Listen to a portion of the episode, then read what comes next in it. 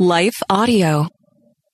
Hey there, friend. Heather Creekmore here. Are you signed up for the Body Image Freedom Framework course and coaching program yet? If not, like today is the day. We start groups next week. The course officially opens today. So sign up to be part. It's not too late. You can still join us and I hope that you will because I want to see you get free. So today we're talking about stolen identity.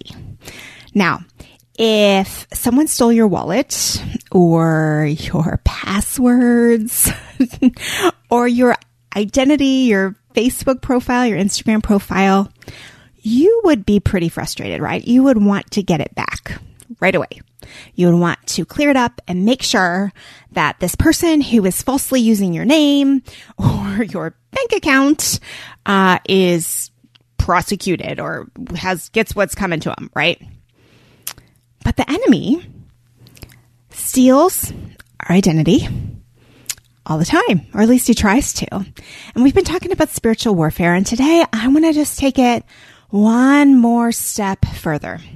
And we're going to talk about the ways the enemy tries to steal our identity in Christ, how he does that, and how this affects our body image, and all the stuff that we hear in culture, how this is confusing our identity and confusing really who we really are in Christ. So I'm glad you're here.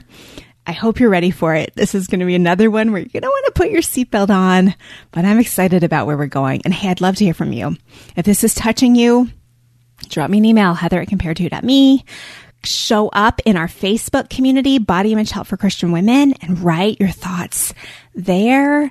Or hey, if you're part of coaching and taking the online course, show up in our new community just for coaching and course clients and bring your thoughts there. I want to hear how this series is impacting you. And hey, leave a review. Tell everyone, tell the world if this is making a difference in your life. Okay, let's get to it.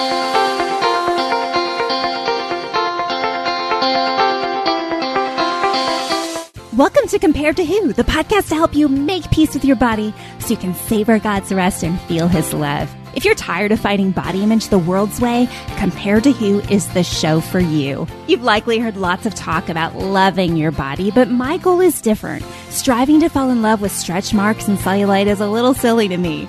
Instead, I want to encourage you and remind you with the truth of Scripture that you are seen, you are known, and you are loved no matter what your size or shape. Here, the pressure is off. If you're looking for real talk, biblical encouragement, and regular reminders that God loves you and you're not alone, you've come to the right place. I hope you enjoy today's show and hey, tell a friend about it. So we live in confusing times, right? I mean, just on the outside looking in, you might say our culture has gone mad.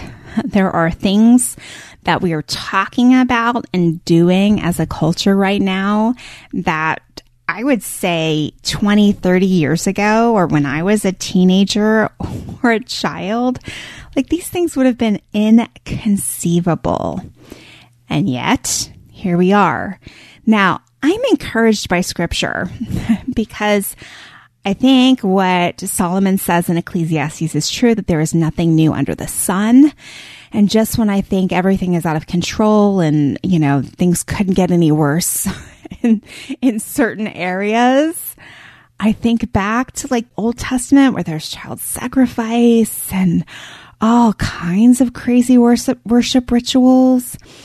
Y'all, things have been pretty bad before. And so I guess relatively we're not there yet, but yikes right? It makes it hard in a world gone mad to stick to the truth, to rightly hear the truth, to see the truth as the truth, because our culture, the worldview of culture is, is sort of relativistic at best, right?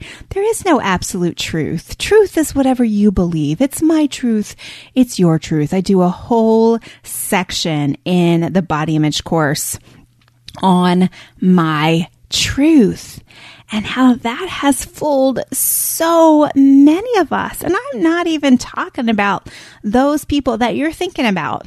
when we say my truth, I'm talking about all of us, right? To some degree, we're all a little guilty of interpreting our world, our events, our health, our weight loss journey, our body image issues, I could go on, through the lens of our own truth instead of through the lens of scripture. Culture has taught us to read the Bible through the lens of culture. And instead, we need to look at culture through the lens of the Word of God. And so today we're going to talk about a couple hot topics.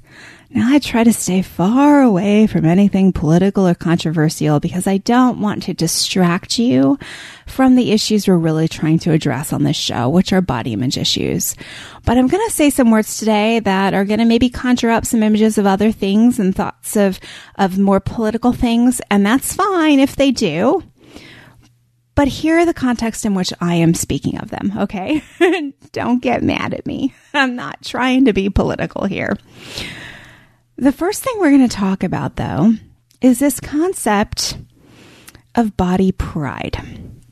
Now, body pride is not a new concept. Okay, this has been around for a while. In fact, fat activism and like fat positivity was actually the precursor to the body positivity movement. So there were pro fat parades in San Francisco long before there were any other kind of pride parades. So in a lot of ways, this body positivity movement, which a lot of Christians have glommed onto and just kind of accepted as like, well, I'm a Christian, so of course I should be positive about my body. I don't want to be negative about my body. But it's so insidious. Friends, it's so sneaky. But body positivity is really about body pride, taking pride in the physical body you have and glorifying it right? And, and, and the interesting thing about body positivity, and I think why so many people were attracted to it and drawn to it, is because it's very accepting and welcoming, right? Like when culture is telling you you can't have cellulite on your thighs, body positivity is telling you everyone has cellulite on their thighs. Be proud of your cellulite on your thighs. Flaunt the cellulite on your thighs. You don't have to hide your cellulite covered thighs. Just be out there with them. And so that's welcoming, right? Like, okay, wow, finally someone gets it. I'm not alone. I don't have to buy all the creams and hide. But friend, it, it puts the focus, it, put, it puts the wrong emphasis out there. What's that saying? To put the emphasis on the wrong syllable. I think that's from Father of the Bride. That's kind of what it does. It puts a focus on me and my body, and that's what's important, and that's what I love. And God doesn't call us to that. Like, uh, search your Bible and you will not find a single verse about loving cellulite. I promise you, right? Our goal as, as humans, as believers and followers of Jesus Christ, is to bring glory to God, to know God and to make him known, not to love cellulite. Okay. You don't have to love cellulite. I think that should be a very freeing message. You have to love Jesus. You have to love others, but you don't have to love cellulite. Woohoo. So body positivity takes something like our bodies, which God made good, right? God created our bodies. And like we said, the Satan likes, like God is a creator, Satan is a counterfeiter. So God created our bodies and made them good. And body positivity takes this message and counterfeits it, where it's your body is not just good, your body is the ultimate thing. Your body is what you should take pride in. Your body is created for your glory, which is not what the Bible says. The Bible teaches that our bodies were created for God's glory. And so the pride movements around that focus on glorifying maybe your sexuality choices, glorifying your body, maybe even glorifying a gender or any other identity. But remember, these are ways that the enemy is trying to steal our true identity. Right? Your sexuality was never intended to be your identity. Like this is the first time in history where people identify as who they sleep with. It doesn't make any sense. That's not your identity. It's not in your driver's license, right? Your identity has never been that. And as a believer, my identity is in Christ. My identity as, is as his daughter, as his follower, as his adopted heir, not as all these other cultural things, nuanced things. Okay, so so let's just go back though just for a second to this concept of pride. We're going to dig into that right after this break. Hi, I'm Rebecca Scott. As a servant of God, wife, and mother of four, I understand the juggle of multiple roles and stages. That's why I created the Encourager podcast to help guide us through the messy middle stage of life. Join me on the Encourager as we challenge the chaos and embrace harmony. Together, we'll create practical systems to balance your roles and fulfill priorities. And we will do it while having joy and energy for both home and work life. Tune in for inspiring stories and interviews, actionable tips, and methods to do both home and work life. Because here, we believe you can do all things, just not all at once.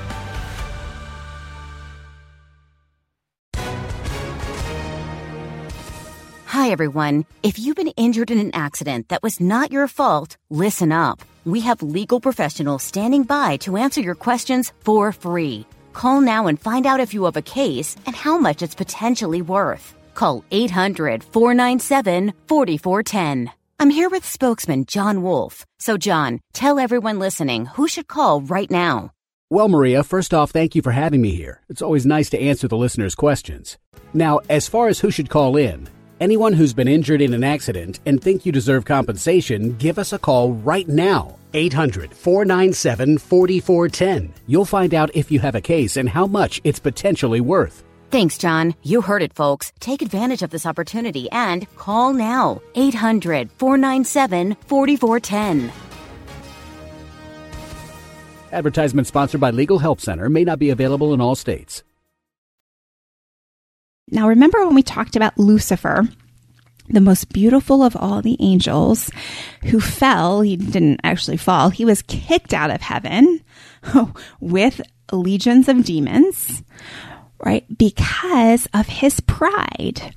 He decided that he didn't want to obey God anymore, that he was his own God or could be his own God and fought that battle and lost it, but then became prince of the earth, right? So he tries to rule here and wants to not just rule everything around us, but actually wants to rule you and I. That he is actively trying to steal our identities as Christ followers and instead change us into culture followers or really Satan followers. And that, that sounds so severe in our culture, right? Like, well, I'm not going to be a Satanist. Yeah, there's only two teams, right? So you're either following Jesus or you're not, and there's no like passive middle. Okay, so ouch, that's uncomfortable. But so let's just talk about pride a little bit more. Pride has become this cultural sensation that appears to save us from the criticism of others. I think pride is popular because it feels like it's going to keep us safe.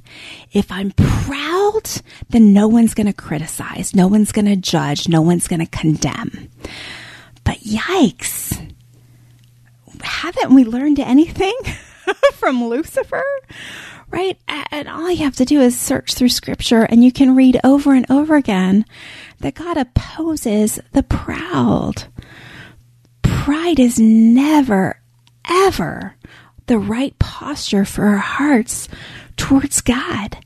Pride is an identity issue. Pride takes its identity in whatever it has chosen to be prideful about. So maybe for someone who's really beautiful, Maybe the pride problem is the pride is in beauty, just like it was for Lucifer. Or maybe it is pride in your sexual identity.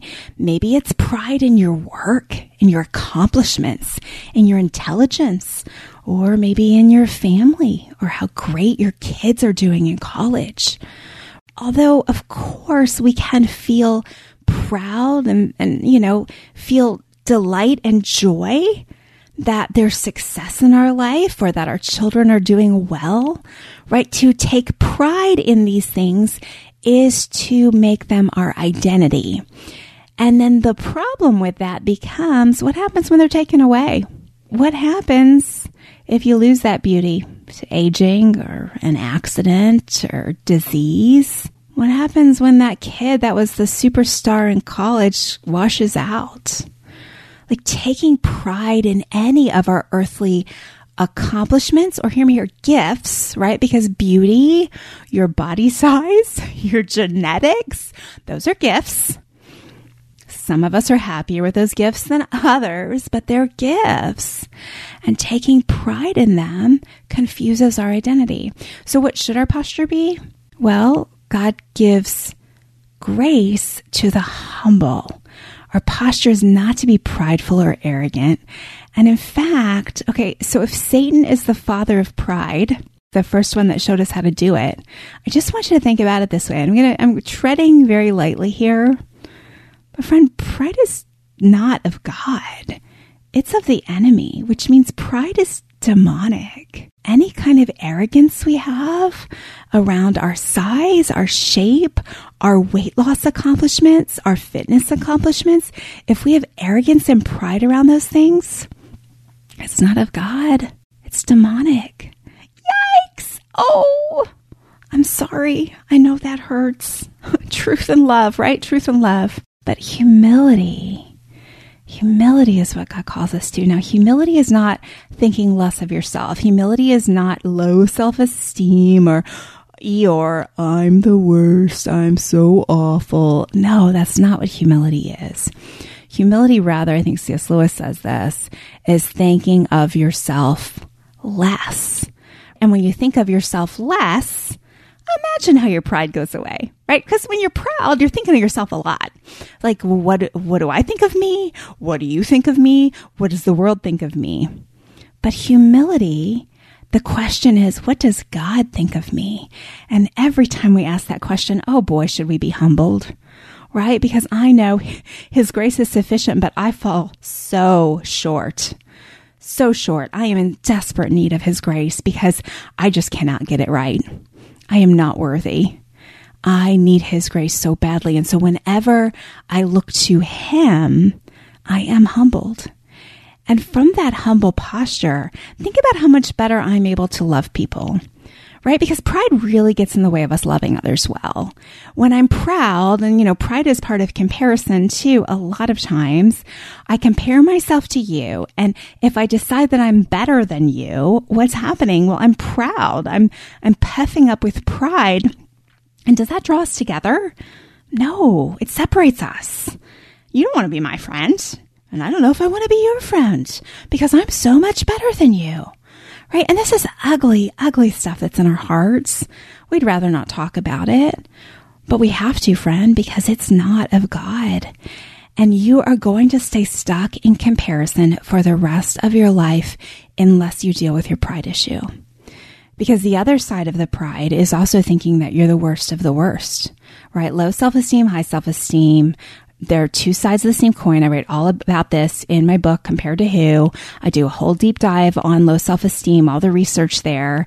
Most scholars, most psychologists are backing way off of self esteem. Although what's really interesting is my, I use some AI tools to help me, uh, when I'm writing show notes and my AI tools bring up self esteem all the time, even though I never mention self esteem in any of my podcasts, at least not in a positive way. So it's intrinsic in what our culture believes and teaches. And yet, what is self esteem?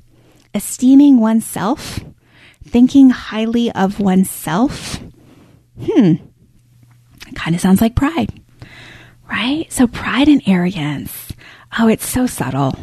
Right? If deception looked evil, like we wouldn't fall for it, right? Evil looks beautiful. Evil looks like freedom. The deception is always enticing. Oh, but the pain that comes with it is not. the pain that comes with it is far, far from healthy.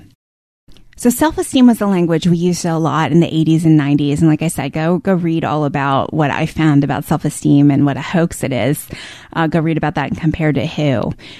But now we talk about something called self-love. And oh boy, it's been painful to watch the self love movement grow. What's interesting is I don't think in the 1980s self love would have sold. I think in the 1980s, while they were still selling self esteem, self love would have sounded like it went too far. And in church, especially, I think the radar would have been up and church leaders would have said, no, no, no, no self love. Like in, you know, in Timothy, it says, in the last days, men will be lovers of self, like self love, not good right? But again, I, as I said, the way this works spiritually is so subtle and so, so insidious. So self love is really a new age concept, my friends. Self love, think about if you learned Maslow's hierarchy of needs, the triangle, although I, as I researched it, Maslow didn't really make it a triangle, but someone put it in a triangle, right? The hierarchy of needs, like at the bottom is like your basic needs, like shelter and eating and, you know, safety, those kind of things. And as you work your way to the top of this triangle, this hierarchy, what you get to at the top is this concept of eh, really it's transcendence. It's enlightenment. It's where so many other of your needs are met that you are finally able to figure out like how you're above it all, how you're kind of godlike. Right now, I didn't learn it exactly like that in elementary school. In fact, I think the the focus was really more on like you got to get your basic needs met before you need friends and community and those kind of things, right? But the New Age movement has grown very strong. And within New Age, there are lots of teachings about this transcendental kind of concept, right? You've maybe heard of transcendental meditation. A lot of the New Age movements talk about how you're a God, I'm a God, we're all gods. And again, it's easy for us as Christians to be like, well, of course that's not right. Of course I'm not a God. And yet, how deceptive, how tricky is this concept of self love that really teaches us to love ourselves in such a way where we can trust our hearts and we can just go with however we feel and whatever our leading is, right? It starts as kind of a body image issue, right? Like, you know, oh, I'm desperate. I just need some help. I'm frustrated with my body. What do I need? Here's what you need. You need self love. And then it kind of grows into I know best for me, and I am Lord of me. And these are concepts that are, of course, contrary to the Word of God. And it's also subtle. I really have felt like the only person in a lot of Christian circles out there preaching against self love. Allie Beth Stuckey came along a couple years ago and really took a, a, hard stab at it, which I really appreciated. Um, you know, Allie Beth always points out that as Christians, we are to die to self. We are to deny self. Like self love is such an anathema to what Jesus did for us and sacrificing himself for us, right? Like self love doesn't fit into the gospel story. Gospel story is love for others, genuine love, you know, love that would lay down its life for someone else. And so, friend, as it comes to your body image issues, let me encourage you self love, not the way out. No. Pride, not the way out. Oh, actually, let me touch on one more thing with self love. Some of you are thinking, but what about Matthew? I've heard this verse so many times, you know, that you've got to love the Lord your God and love your neighbor as yourself. In order to love my neighbor as myself, don't I have to love myself? But let me draw your attention to the verse right before that one, where it says there are two commandments. Friend, those two commandments are love God, love your neighbor. If there was a secret commandment to love yourself, that would be a third commandment, right? And I'm pretty sure God can count. So why does he only say there's two? Well, I think it's because we already have enough love for self. I mean, let's be honest. When I walk into a room, I'm, my first instinct is not to worry about everyone else in that room. My first instinct is to worry about me. What do people think of me? What do I need in this crowd? You know, do they have refreshments that I like? Will I find a comfortable seat? You know, it's me, me, me, me, me. In fact, I would say the biggest battle in most of our lives is the battle to give to others out of a place where we feel like we don't have enough ourselves. The biggest battle we have is not in thinking of ourself more and loving ourselves more. The biggest battle we have is in trying to actually love others as we already love ourselves. And then beyond that, trying to love God. That's a different level altogether, right? And the only way I believe that we can actually love others as ourselves is to get that first one in place. To truly love God, like Deuteronomy says, with all our heart, all our soul, all our mind, all our being. Right? When we can get to that place where we are so sold out and surrendered to God, where we have so much genuine love for Him, so much genuine appreciation for what he has done for us, what he has given us, when we see every part of our life as a grace, like I talk about in my book, The Burden of Better, when we're not comparing ourselves to each other or trying to better ourselves so we can be better than other people or so that other people will think more of me and instead are sold out to just, I want them to think more of you, Jesus. I don't care what they think of me. I just want to love them well. And oh, by the way, when you love people well, they actually do think well of you, like much better than they would think of you, even if you looked better, right? No one cares about what you weigh when you're loving them well. Let me just throw that out there. But the only way we can fulfill that second command is through believing God, believing His word, loving Him, trusting Him, surrendering to Him. And then, then I have the capacity to love others well. What steals our identity? is this concept that I've got to make myself great and then I have something to give. It's a demonic concept. I've got to look great and then I can do something for God. Demonic concept. Your identity is secure. All you have to do is love God and love others. You don't have to make yourself great. You don't have to make yourself better. You don't have to do one self improvement thing. But friend, we've got to get over ourselves. And when we're humble, when we can surrender our identity to Christ, that's spiritual warfare. And that's when we stop the enemy dead in his tracks. It is very difficult for the demonic to win when, when your heart posture is that of humility. When you're just like, God, whatever you want, that's what I want. Oh man, the demons have to flee. Satan has no place in a heart that is postured like that. If you really want to do spiritual warfare, get humble. If you really want to see God change your heart and your life, get humble. Oh, I'm not saying it's easy. oh, we think pride keeps us safe. We think self love keeps us safe. But no, friends, Jesus is the only one who can truly keep us safe. So if your identity has been wrapped up in how you look, what you weigh, how fit you are, how many men notice how beautiful you are? How you feel about how you look? I call that my truth. Any of these things, my friend, these are stolen identities. this is not your identity in Christ. This is an identity that the enemy is trying to bestow on you, but it's not your identity. Your identity is not in your body. Your identity is in the glory of the Lord. And because of Jesus, we get a taste of that glory. But that glory is not for us. That glory is for Him. Right? This isn't about making ourselves great. It's about making Him great. And if our purpose is anything other than making Him great, oh, we're not on Team Jesus. If our purpose is making ourselves great, oh, we've lost our true identity in Christ. We've lost our way. Friend, this is tough stuff. It's stuff I've wrestled personally. So there's no shame, condemnation, or guilt coming your way from what I'm saying at all. These are the words of experience, my own wrestling match. I've written about a lot of this in my forthcoming book, uh, which is coming out in December. It's called The 40 Day Body Image Workbook. I talk all about this. Friend, the struggle is real, but so is God.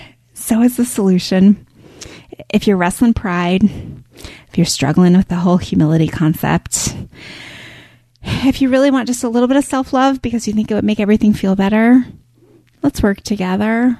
Friend, let's take my take my new online course. I promise you it will put you on a different path.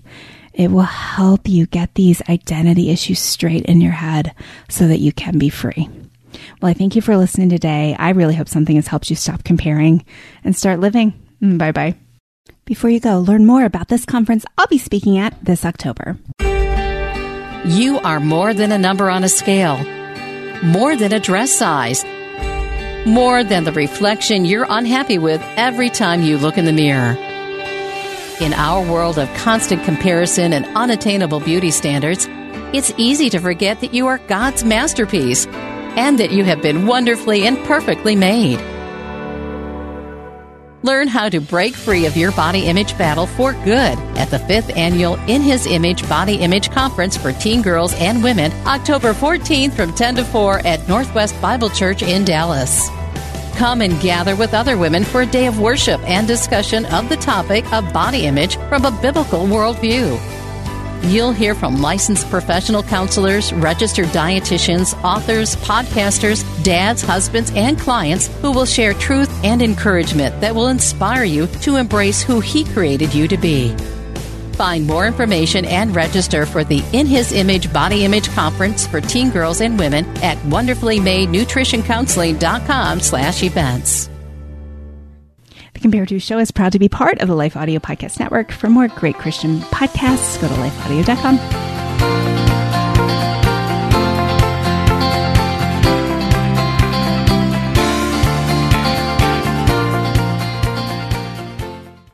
Has fear stolen your peace? I'm Jennifer Slattery, lead host of the Faith Over Fear podcast, helping you fight your fears and grow your faith. Subscribe at lifeaudio.com.